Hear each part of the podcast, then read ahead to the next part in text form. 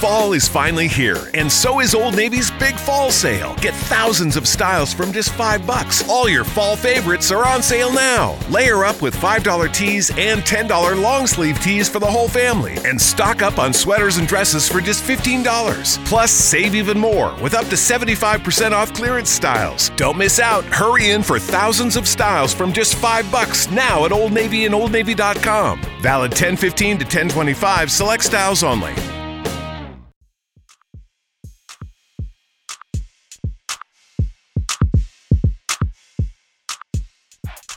All right, you're back in the DFSR. It's an NBA podcast. It's Friday. It's February 22nd. I'm Doug Norrie. That is James Davis. We're full all the way back from the All Star break now with a full Friday of hoops action to break down. Coming off a night where does last night solidify the why doesn't why hasn't Boban gotten full minutes from another NBA team and all these years later? Like does that does one game prove this point to you? I mean, I know I guess they barely beat the Heat, but looking at Boban playing 27 minutes last night, does that make you wonder? Why it hasn't happened more? Like, do you think does it keep going forward? Is this like a one-time thing, and they realize, oh, this guy can't run enough to actually do this every single night? But like, this has never happened for the guy, and then all of a sudden he just goes out and just completely dominates. What do you give me quick thoughts on Boban? Then we'll talk about today's slate. Quick Boban thoughts are: this is a guy who, for over his career, multiple different stops, in just nine minutes a game, puts up six and four on 58% shooting and is a good free throw shooter as well. Mm-hmm. I just have trouble believing he can't give somebody somewhere a good 20 minutes a game. Like it's obviously like probably not a physical problem. Like that's that's always been my assumption is he's just like too big and like just can't run up and down the court for that long or it hurts too much because on a performance level you, you'd have to be some kind you'd have to be so bad at defense that you wouldn't want this level of production. And I just don't see Boban that way. So he was hitting yeah, like I, running one handers in the lane, like from from ten feet out. Like it was like he was just, and also on defense too. As much as you want to say, I, look, I'm not, I'm still, I'm, I've, i think I've gotten better about this over time and seeing sure. defense. Anyone that claims that they see defense um, I'm all, I'm very skeptical of that because that's it's it's very very difficult to see even when you're trying to do it, and um that's why. I'm, what do you mean by seeing defense? Like seeing what's going on, who's actually messing up? Like exactly. Like yeah, yeah, yeah. Okay. Uh, short of your guy getting scoring on you, like I think that right. the average fan has is going to be very hard pressed to see what's happening on every defensive possession with all the moving parts. Like this is one thing I've been working very hard over the last couple. Maybe it's harder for me. I don't know, but like I've been working very hard over the last couple of years to specifically watch this to try to train myself to get better. Like watching guys off the ball and stuff. So I, mm-hmm. I would profess to not still still be. It's a work in progress, right? And I saw multiple possessions last night where just Boban's size alone stopped things from happening. Where like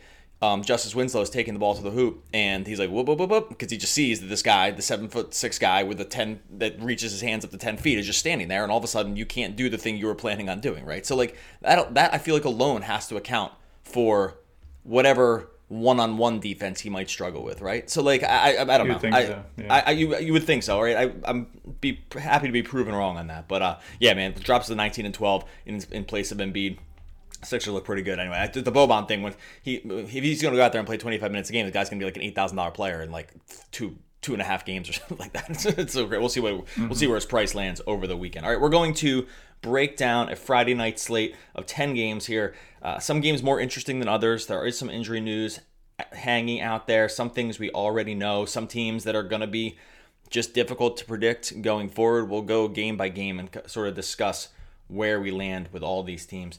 7 o'clock, Washington goes in and plays the Hornets. Hornets, five point home favorites. They are fighting for a playoff spot. I, you know, I'm taking, forgetting now if, how close Washington is to the playoffs. I don't think they're in right now, but I'm just going to double check while I talk. Uh, but nevertheless, Hornets are favorites. Yeah, Wizards, eh, they're actually only two games out of the playoffs, so it's unclear where they want to land. Satoransky is going to come back for this game. He missed two games, and they didn't really do anything with those point guard minutes. Any thoughts on this game? Washington's a good matchup. Um, Kemba seems expensive. I considered writing up Jeremy Lamb too because they have concentrated some more minutes around the starters of late. Uh, what do you see as DFS implications here? We can talk about Bradley Beal, I think, a little bit too. Yeah, I, I you know my eye was going to Beal a little bit. Uh, he's a guy who's kind of flirting in and out of. I think it was DraftKings. I can't remember off the top of my head now, but um, yeah, I think I like Lamb. I think shooting guard tonight is pretty weak. I think Lamb is a guy who really has settled into a role in Charlotte. Uh, you know, he's playing roughly like in, in, when it stays close, uh, he's playing those mid 30s to high 30s minutes. The thing about Charlotte is that they've played so many odd game scripts recently that it's really mm-hmm. tough to know, you know, how much because one of the pieces of nuance that we've figured out over the course of many years of doing this is that not like bad game scripts will affect different teams differently, right? So, Right. you know, there are teams like who's a good example of this off the top of my head. Uh, like the Suns, you know, when the, when the Suns were going pretty bad there for a while, it didn't matter. Like Devin Booker was still playing 37 minutes a game. Charlotte doesn't seem to operate exactly that way.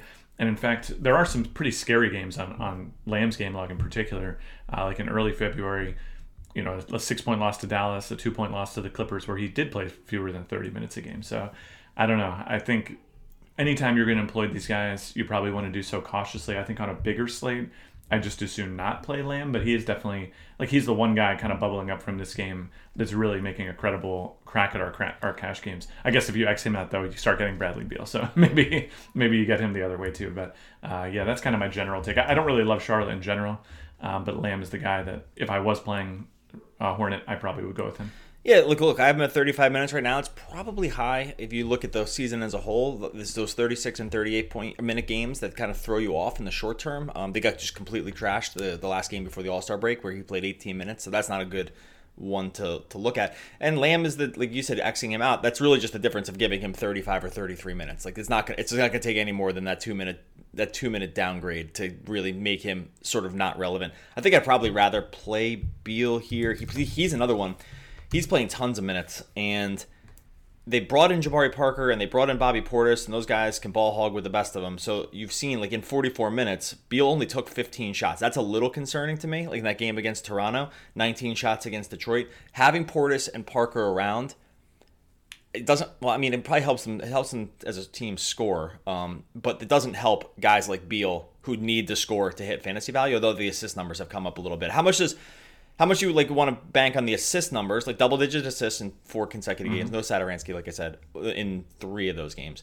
But uh, when he is coming back, but then like a definite decrease in shots per minute. Um, and I and I and I want to attribute that specifically to Portis and Parker. Where do you land on like where where, where we want to project Beal going forward with this new look team?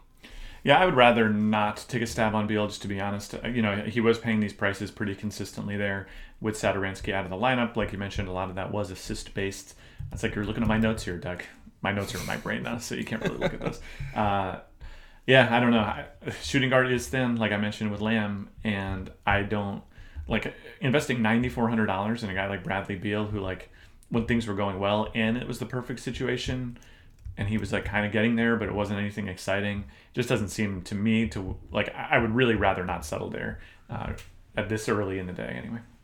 Yeah, I mean, like I said, it's just a matter of the most minutes too. 44 and 41 over the last couple games. He is one of those very few players that you can in the NBA that you can start to crest up toward 38, 39 minutes as a as a baseline projection. That's really sure. almost unheard almost unheard of from outside of like at times like Harden, LeBron, I'm trying. I'm struggling to think who even you can even put up in that group. Like he is one of those guys that you can start considering it with. And I always get a little bit if if, if a guy is just just bumping into lineups at that kind of like peak minutes, then I that does concern me probably in the same way that does you. And then the rest of these guys, I'm just not the rest of the Washington guys. I'm not all that interested in. Other seven sure. o'clock game: San Antonio and Toronto. Uh, DeMar DeRozan, I believe this is his first game back in Toronto. I think they only play twice a year, and so um, it'd be interesting to see I mean, they have to they have to you know receive him warbling. You would think, but um, Toronto seven point home favorites. Kawhi is coming back into the lineup tonight after an All Star break. He sat out the last game before the All Star break, and I, I, I guess I want to just sum this game up as when all these teams are when both these teams, the Spurs and Raptors, are healthy.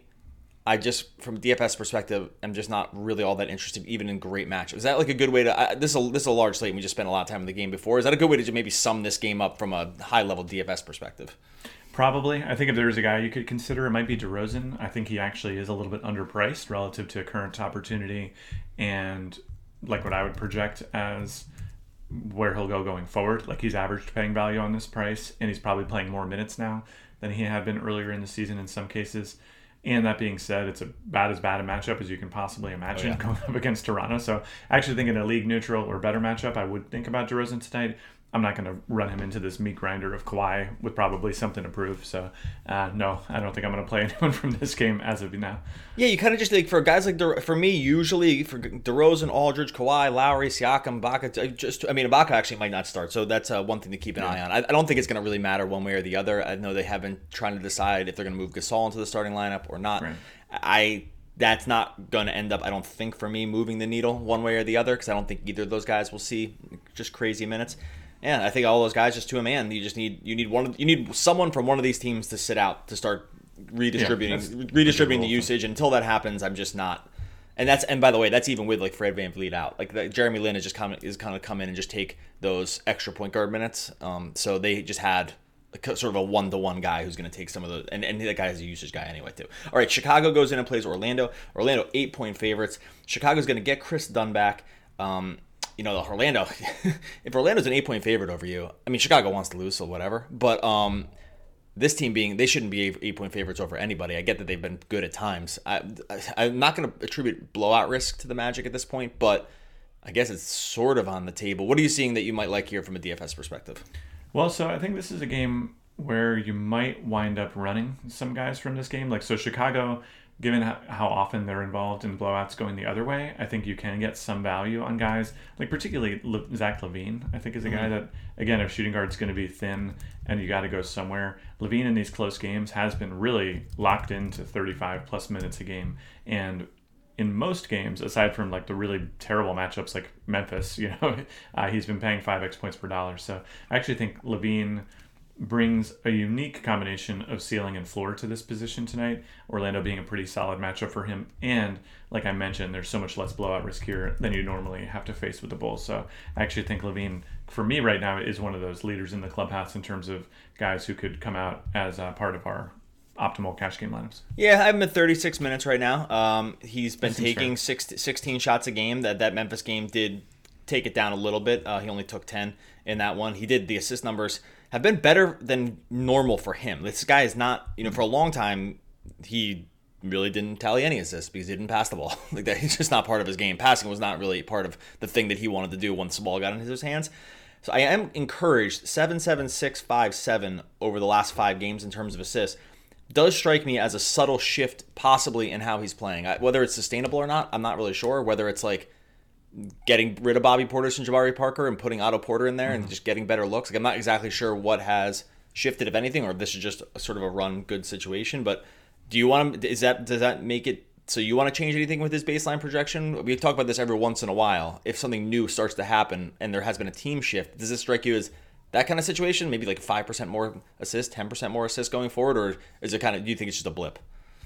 Uh, I think you could probably give him a gentle bump up. I think the Bulls, you know, again, given that they're really seeking answers, and there are some new personnel pieces around him, and it's, it's been pretty steady, right? I mean, if you go prior to February sixth, he hadn't topped. Let's see, That's the trade deadline, by the way. Like that No, is. I'm, pr- I'm pretty sure that's, or that may be the game before the, the day before the trade deadline. But yeah, anyway, yeah. Sorry. So in terms of you know when you're looking at things statistically, like this is a thing Nate Silver always used to do. Like when Linsanity happened, I remember he went through oh, this, yeah. and he's like, "This could be a statistical aberration, except you just have to accept that like a consistent run of really above average performance is exceedingly unlikely when you look back at it. And in the case of LaVine, so three games with more than six assists in his last five.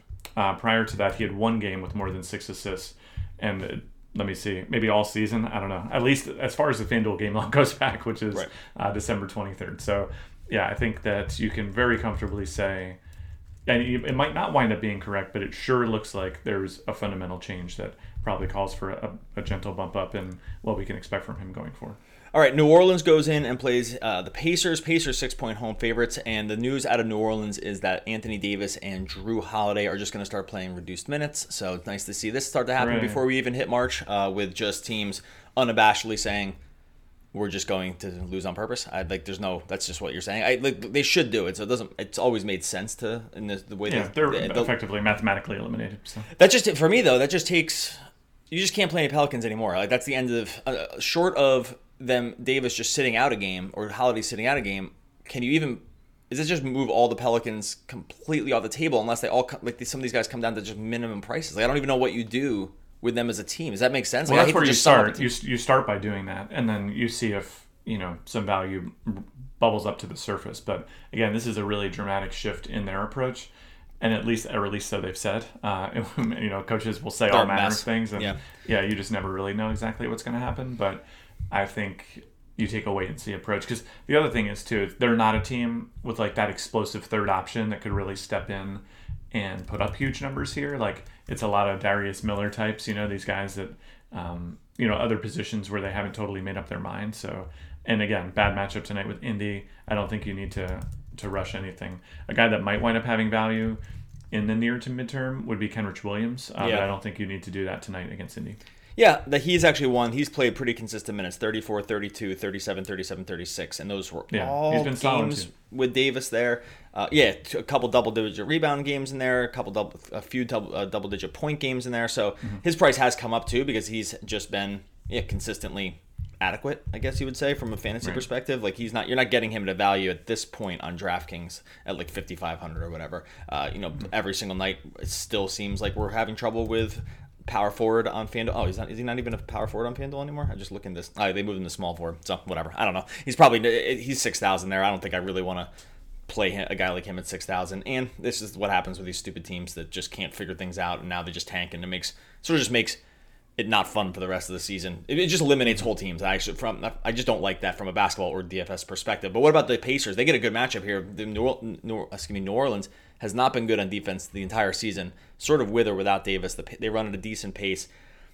I audited these guys' minutes pretty correctly. I don't. I, I think that we're, they just played so consistently without Oladipo at this point that you're really not getting any cheap stuff from them. They brought Wesley Matthews. He's in the starting lineup.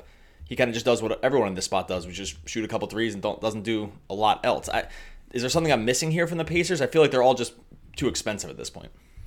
Yeah, I, I kind of feel the same way. I mean, on paper, Wes Matt should be able to pay a $4,300 price tag on 30 minutes a game. It just hasn't happened recently, and I think we have a long enough track record of him now where he can just show up on a team and just kind of contentedly play a little defense, occasionally shoot if the ball bounces in his direction. But Right. if you look at these guys, Collison, uh, Bojan, Wes Matthews, Miles Turner, even, what you see are guys who are very consistently slightly underperforming value. and I don't think, again, outside of the craziest, best matchups in the world and maybe an injury thing, it's just not where you want to settle in. And I will say I'm starting to get nervous because now we are the full four games in and I haven't really felt good. There's been like three total players that I felt even okay about playing in cash games. Don't worry, we're gonna get to the it game. turns around from here. Okay. It's going to turn around right here because Detroit goes in and plays Atlanta. There we go. This is a seven thirty game. Detroit is a three and a half point favorite on the road. Hmm. Detroit is right now in the playoffs in the East. If the I guess they must own a tiebreaker. They played two, yeah, they played three less games than the Magic, and well, but they're a half game up, right? Because they have one less win but two fewer losses. Ex- Right. So, okay. So they are right. Okay. Yes, I wasn't looking at a percentage. Um. Anyway, they're right now. If the the playoffs ended, they would be in. They are playing to get there. So I'm confident at this point projecting max minutes specifically for just guys like Blake and Drummond.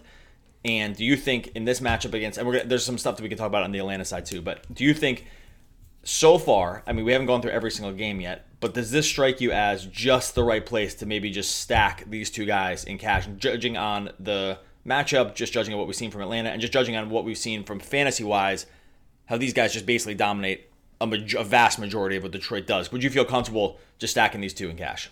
Yeah, I mean Blake looks like a certifiable no-brainer uh, with my other power forward options that I'm looking at here tonight, and I think the or uh, Drummond, it's just going to come down to if that's the right price point for that position. Like I don't feel like at that price I absolutely need to play him, or I'm just throwing away the whole night. And it's a really good price, and I would be more than happy to play him if it came down to it. Uh, Drummond was just on an absolute tear prior to the All Star break, uh, topping 16 rebounds in four straight games he seemed uh, putting up huge defensive stats as well. He certainly seems highly motivated. So, uh, you know, the break maybe kills some of that momentum for him, but the Hawks are such a good matchup that it's really easy to feel good and, and really get your feet moving. So, yeah, I definitely like both of those pieces quite a bit. Yeah, this is this is the exact situation that I'm looking to just be very bullish on their projections across the board. Like if we if even if it took an extra, so this is one of those situations where even if it took an extra minute to get, I don't know, like go from Blake from 37 to 38 minutes or Drummond to 35 to 36 minutes to get these guys are already pretty close to get them in lineups. There's some, it's a little different on FanDuel where you can only start one center and there are a couple other center options we can discuss on DraftKings. At least right now, 9:40 in the morning. Oh, that, did it change? Uh, maybe something changed. I could have sworn before when I ran this, it was it was all Blake and, and Drummond, but maybe I have updated something that that's not done that. Anyway, I think that I, my guess is when we get near the end of this, we're going to see these guys as just one popular plays. Yeah, Blake's 8,900 on DraftKings, and then they're going to be popular plays and for good reason because this is it. It's really 9,000 for Drummond on DraftKings. It's really hard to imagine them not at least cresting toward value, right? Like maybe maybe they don't maybe you don't get the six x game out of both of them, but it's it's just almost inconceivable to think that they crush you. And also good news too is Atlanta has been a team that just has at times hung into games, hung in games. They had, you know, they beat the Lakers recently. They play a very fast pace. They're able to score. They're terrible on defense. It's just a perfect matchup. The other guy to maybe consider too is Kennard. He he moved into the starting lineup last game, took ten shots, was fine-ish. Um, but if you're just going to go sort of max minutes on a guy, I think that Kennard is probably close to a guy we can do that with. And then the Hawks, they are tough to project sometimes, but they're going to be without Kevin Huerter tonight, and that opens up a lot of minutes. Huerter was one of the, he played like 35, 36 minutes a game, and I think if that if you knew right now, I see some places projecting Bazemore to start, and other places projecting um, Bembry to start. I'm I personally am projecting Bembry to start, but would you feel comfortable maybe playing both these guys, or are you just to maybe take a wait and see approach on who moves into the starting lineup because that could just be that could just mean a lot of minutes in small forward for the Hawks. Yeah, no, but I need I need the information. I'm pretty sure uh, the Hawks are definitely a team that we've seen was happy to surprise you, right? They'll Yeah. do the thing that uh, that you don't expect. And Bembry in particular, like no one has done a better job recently of just completely disappearing in 20 minutes a game than DeAndre Bembry. Uh, 21 minutes against the Knicks, he managed five fantasy points. 19 against Orlando, he managed 7.7. In his last three games, he's played. I just like stats like this. He's played 63 minutes and scored 10 points from the field with two assists. So this is a man who is not involved in the offense when he's out there. And uh, you could still theoretically play him potentially because he can do a little bit of some other things. But uh, of those two, I'd be more excited about playing Bazemore. And yeah, Bembry, it would be more like I would almost be considering that potentially my drop position if uh, if he lined up in my starting lineup. Right now, with just modest bumps in minutes for both Bazemore and Bembry, they're both in the top FanDuel lineups right now. This, this is early. I, I think things will shift. Yeah, I'm not sure I'm comfortable with that, but we'll have to see. Yeah, we'll have to see just how. It's, and but with the 7:30 start, the hope is after shoot around, we have an idea of who is going to be starting, and that's famous last words because sometimes even the teams themselves don't know, especially when they're bad teams like Atlanta. All right, we're going to take a quick break and then discuss the rest of this slate. Fall is finally here, and so is Old Navy's big fall sale. Get thousands of styles from just five bucks. All your fall favorites are on sale now. Layer up with $5 tees and $10 long sleeve tees for the whole family, and stock up on sweaters and dresses for just $15. Plus, save even more with up to 75% off clearance styles. Don't miss out. Hurry in for thousands of styles from just five bucks now at Old Navy and OldNavy.com. Valid 1015 to 1025, select styles only. What if you can't make it to Oktoberfest this year? The Autobahn is on the Fritz. Your Freund Fritz is crunk. Well, don't fret, Fritz's Freund. Arby's is celebrating the season with new Meatoberfest sandwiches. Beer braised meat, beer cheese and mustard on hearty pretzel buns. Quick, grab your lederhosen and hop on the Autobahn to Arby'sdorf. Arby's, we have the meat. At participating Arby's for a limited time.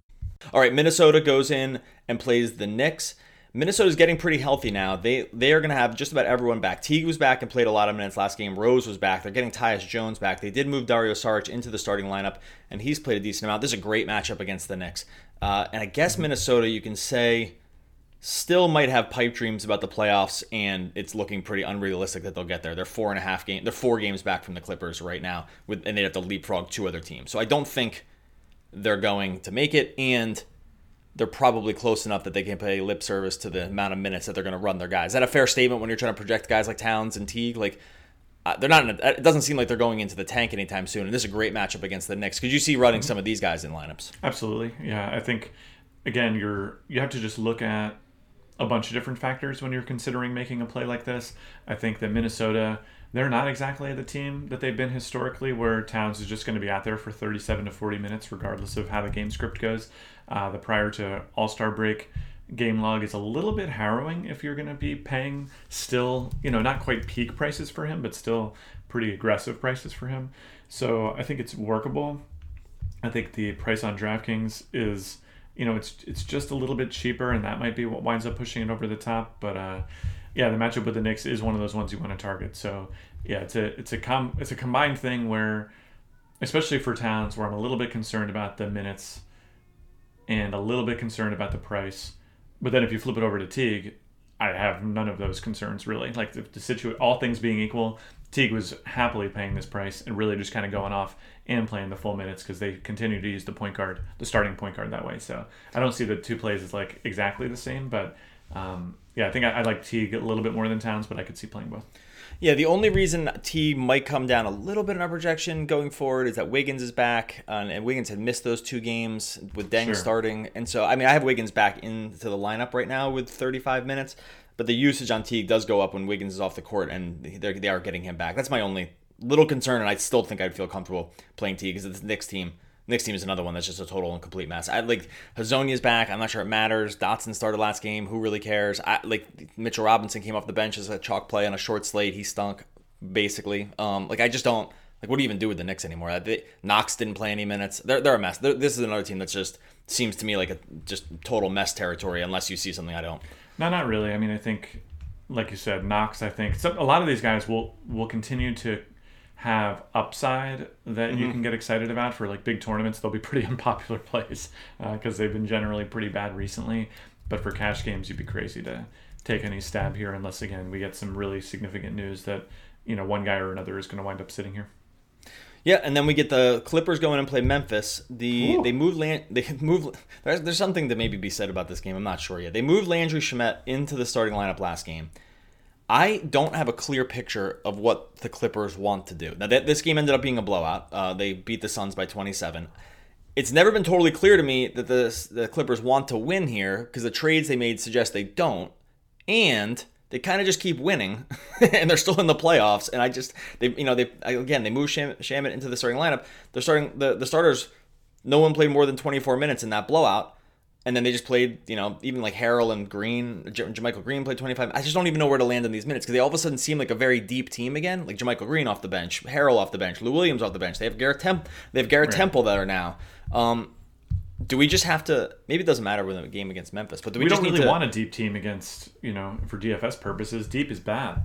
Right. you know the the deeper a team gets, the more minutes uncertainty you have. And while the Clippers are playing for something, that you know you like to see that. That tends to lead to more normalized rotations. And certainly, I think nothing would make them happier than being the team that just uh, poked the Lakers out of contention when it was all said and done. But yeah, there's just a lot of cooks in this kitchen now, and none of these cooks are like particularly great in the first place. So I don't like at least from a DFS perspective. Um, so yeah, It'd be think- hilarious if they traded like two fifths of their starting lineup away at the trade deadline and still made the playoffs. I, again, I don't think that was their plan, but they just compiled like that's some. where it's headed. I mean, That's what I mean. They just they they're they're just kind of winning games still. So I think that I think at this point maybe they just say, hey, screw it. Maybe we are just good enough to just Yeah. be sort of exciting. We're not going to get a great draft pick anyway. We we stockpiled some of the young players like JaMychal Green and Shamet who have even people like Garrett Temple too. He's not exactly young, but um. They they seem to have young guys that they can move forward with, and maybe they can just signal to other people, "Hey, look how good we are when we when we just went with our young guys. Anyway, I think that maybe the Clippers end up going in that direction moving forward. Memphis side, Jonas Valanciunas is going to miss this game. He for personal reasons. And the reason I mention that is because he had been awesome off the bench for Memphis since coming off the trade, and then it had also spelled like Ivan Rabb had started, but then Yep. not played any minutes. He played like ten minutes the one game, and Valanciunas played and came in and played all the minutes. I don't know if we want to reallocate some of those minutes back to Rabb, back to guys like Joakim Noah, who still comes in off the bench and is pr- sort of pretty good from a fantasy perspective. Memphis is not a team that I all the time want to consider, and I feel like there may be something of value with these bigs. What are your thoughts? Yeah, I think that's you're going to be in that wait and see mode. I think someone like Rabb at 3,800 on FanDuel, if you knew that he was going to get the start, would be a universal play. Well, no, um, but here's the thing: he he he was starting those games, and he was not playing. It, like he all these games where if you look at his game log, Oh, I'm oh just- wow! For some reason, my the- mind just totally glossed over. Well, that. right, because if you look at his game log and see nine sure or looks eleven like he minutes, just was coming off the bench. Okay. No, he started these games. Like I, so this is this is why I'm saying I just don't Yeah. know hmm. where to really land with him because it wasn't foul trouble. So the game against the Spurs, he played 11 minutes. Now he did have three fouls. He only played 11 minutes. He he I don't think he was injured. He came and played the next game. And that Yeah, was that like because trouble. th- that was because Noah came in and played 18 minutes, and Valanciunas played it and came in and played 21 minutes, and that was all their center minutes. And Jaren Jackson Jr. played 24 minutes. I, I just don't. This is what I mean. Like, what do you? Where do you set his minutes? I, I- he starts. He played. Well, then you he said, averaged you ten said minutes him really game. conservatively. Then, yeah, that's. uh Yeah, you just. You But what's can't- cons- But here's the other thing. What's conservative? Because the You said right at 15 now. minutes. I, I, I think he. You look at him in that role, and you you play him. He's like the ideal guy that you put in as your drop on FanDuel on a night like tonight, where it doesn't seem like there's a lot of like really clear cut, super cheap value, and power forward is bad anyway. So you lock him in at power forward, assuming that he'll be your drop. Understanding though that if he does play those 30 plus minutes, he absolutely could outscore. You know, if you wind up having to play like Bembry or Bazemore or one of those guys, like when you're thinking about those drop guys on FanDuel, there's the, the class of like pure punt, who cares, guaranteed this is going to be my drop. And I think Rabb would be an upgrade from that, where you could say, yeah, he can score 25 minutes and be like a $5,000 player if, uh, or score 25 points and be a $5,000 player if everything goes correctly. So I think that's the way you view him. You don't view him as like, oh, here's just like one of my guys in my lineup that's safe and, you know, should I punt somewhere else, in my opinion. Well, it's, it's hilarious too because at something like 21 minutes, he's in all FanDuel lineups. Like he's, he just is that good from a, a, a points per dollar perspective. And 21 minutes, I don't know, whatever. We'll have to maybe discuss this one uh, off the air when we move into. All right, let's let's move into the last two games here. Denver and Dallas go. Uh, Da- Denver uh, goes into face Dallas as three and a half point road favorites. They are getting healthier now with Gary Harris back. It looks like they're going to move Paul Millsap permanently back into the starting lineup over Mason Plumlee. So um, Plumlee had been coming in as something of value play, but that's really gone now. Another team that just get as they get healthier makes it harder and harder to play them uh, from a fantasy perspective. It, it- I hate that. I feel like this is a broken record for the theme for this for this podcast, but that is just kind of where a lot of these teams land. They're just this is not a great matchup. None of these guys are particularly cheap. Jokic just over ten thousand. Will Barton's over five thousand. Gets worse with Harris around. Harris Yep. is. I guess they, well, I, I see Harris is coming back. I'm going to assume he started. I guess they had brought him at the off the bench at times. It doesn't matter to me though because it just kills Beasley and Harris, so it doesn't really matter. And then Jamal Murray takes a hit from a usage perspective the more time he shares the court with guys like Millsap and Harris. I, do I did I sum this up okay? I just I, I- I feel like again I- it's a boring podcast when you say and this is another team with no value on But it. I don't. it just see, I've heard I've heard people complain about that before, but I actually think it's the opposite. I think this is some of the most useful information you can know going into a slate like this because where people start making mistakes is they start basically feeling uneasy, overly stacking a few different games. Yeah, sure. On big slates, like you hear this all the time in our chat, right? It's like, ooh, we have four. Like who would they? Who would the team be tonight that people would complain about? They would say like, well, last night it was four oh, Sixers. Just use that one. Just Exactly. Was right. four, it was- oh, we have right. four Sixers. We have three Pistons tonight, you know, and they start to get all uneasy, and then they just want to like spread it out a little bit, and all of a sudden you talk yourself playing into playing like a Will Barton with a 4.3x points per dollar multiplier, and he just becomes a huge anchor. Actually,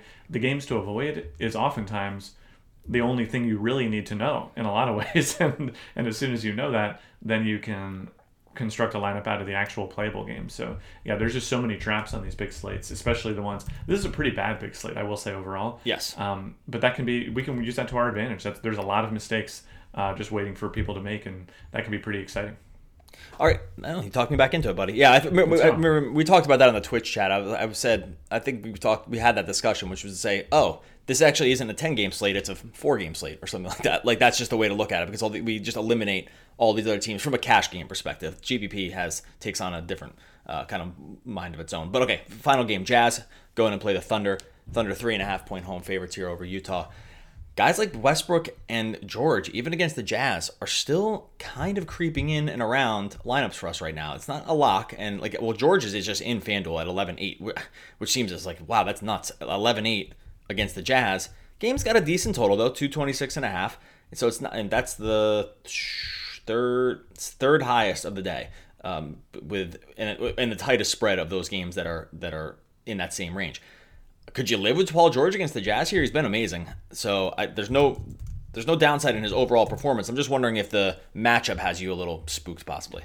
Yeah, the matchup does have me a little spooked. I still think, you know, the Jazz. it's funny. The Thunder, in some ways, are, you know, maybe a worse matchup than the Jazz even are, just because they play such good defense. Although they do play fast, which kind of helps. Um, George, though, the minutes are just so incredibly consistent. The guy's playing 40 plus minutes a game. The Jazz are not as bad a matchup as they used to be in uh, the days of yore, you know, when our fathers and grandfathers were playing DFS, Doug, and um, the the Jazz were just routinely the worst matchup year in year out. They're basically league average now. I mean, they still play good defense, but uh, the pace is middle of the pack where it used to be the slowest team too. So you don't want to target the Jazz by any means, but I don't think you need to avoid them at all costs. And one of the things that our dear listeners probably would have noticed by now is there's a precious lack of really inspiring big money payoffs tonight, right? Like yep. we haven't mentioned a single one of them outside of Andre Drummond as being anything even remotely exciting. And the other big money guys, uh, Jokic probably too expensive for current opportunity. Uh, Westbrook on this very same team. Uh, Drummond we mentioned. Towns, we talked about his issues, and then you're down in like the Kemba Walker Doncic territory, and I, I don't think that's where you want to land either. So, uh, given that you'll probably want to spend up somewhere, there still is enough value on this slate to prioritize one expensive player. George definitely seems to fit that bill right now.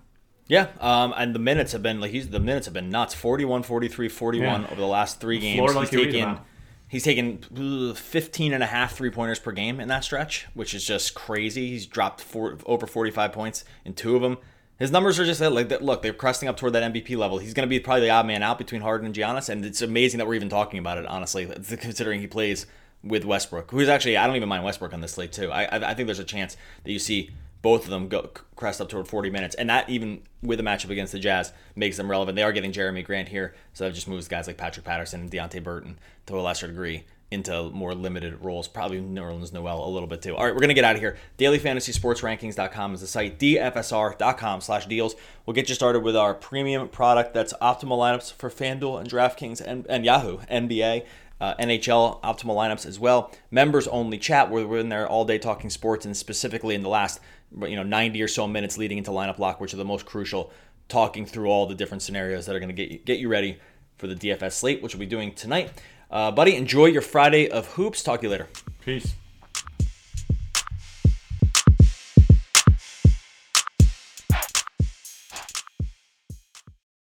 Fall is finally here, and so is Old Navy's big fall sale. Get thousands of styles from just five bucks. All your fall favorites are on sale now. Layer up with $5 tees and $10 long sleeve tees for the whole family, and stock up on sweaters and dresses for just $15. Plus, save even more with up to 75% off clearance styles. Don't miss out. Hurry in for thousands of styles from just five bucks now at Old Navy and OldNavy.com. Valid 1015 to 1025, select styles only. Fall is finally here, and so is Old Navy's big fall sale. Get thousands of styles from just five bucks. All your fall favorites are on sale now. Layer up with $5 tees and $10 long sleeve tees for the whole family, and stock up on sweaters and dresses for just $15. Plus, save even more with up to 75% off clearance styles. Don't miss out. Hurry in for thousands of styles from just five bucks now at Old Navy and OldNavy.com. Valid 1015 to 1025, select styles only.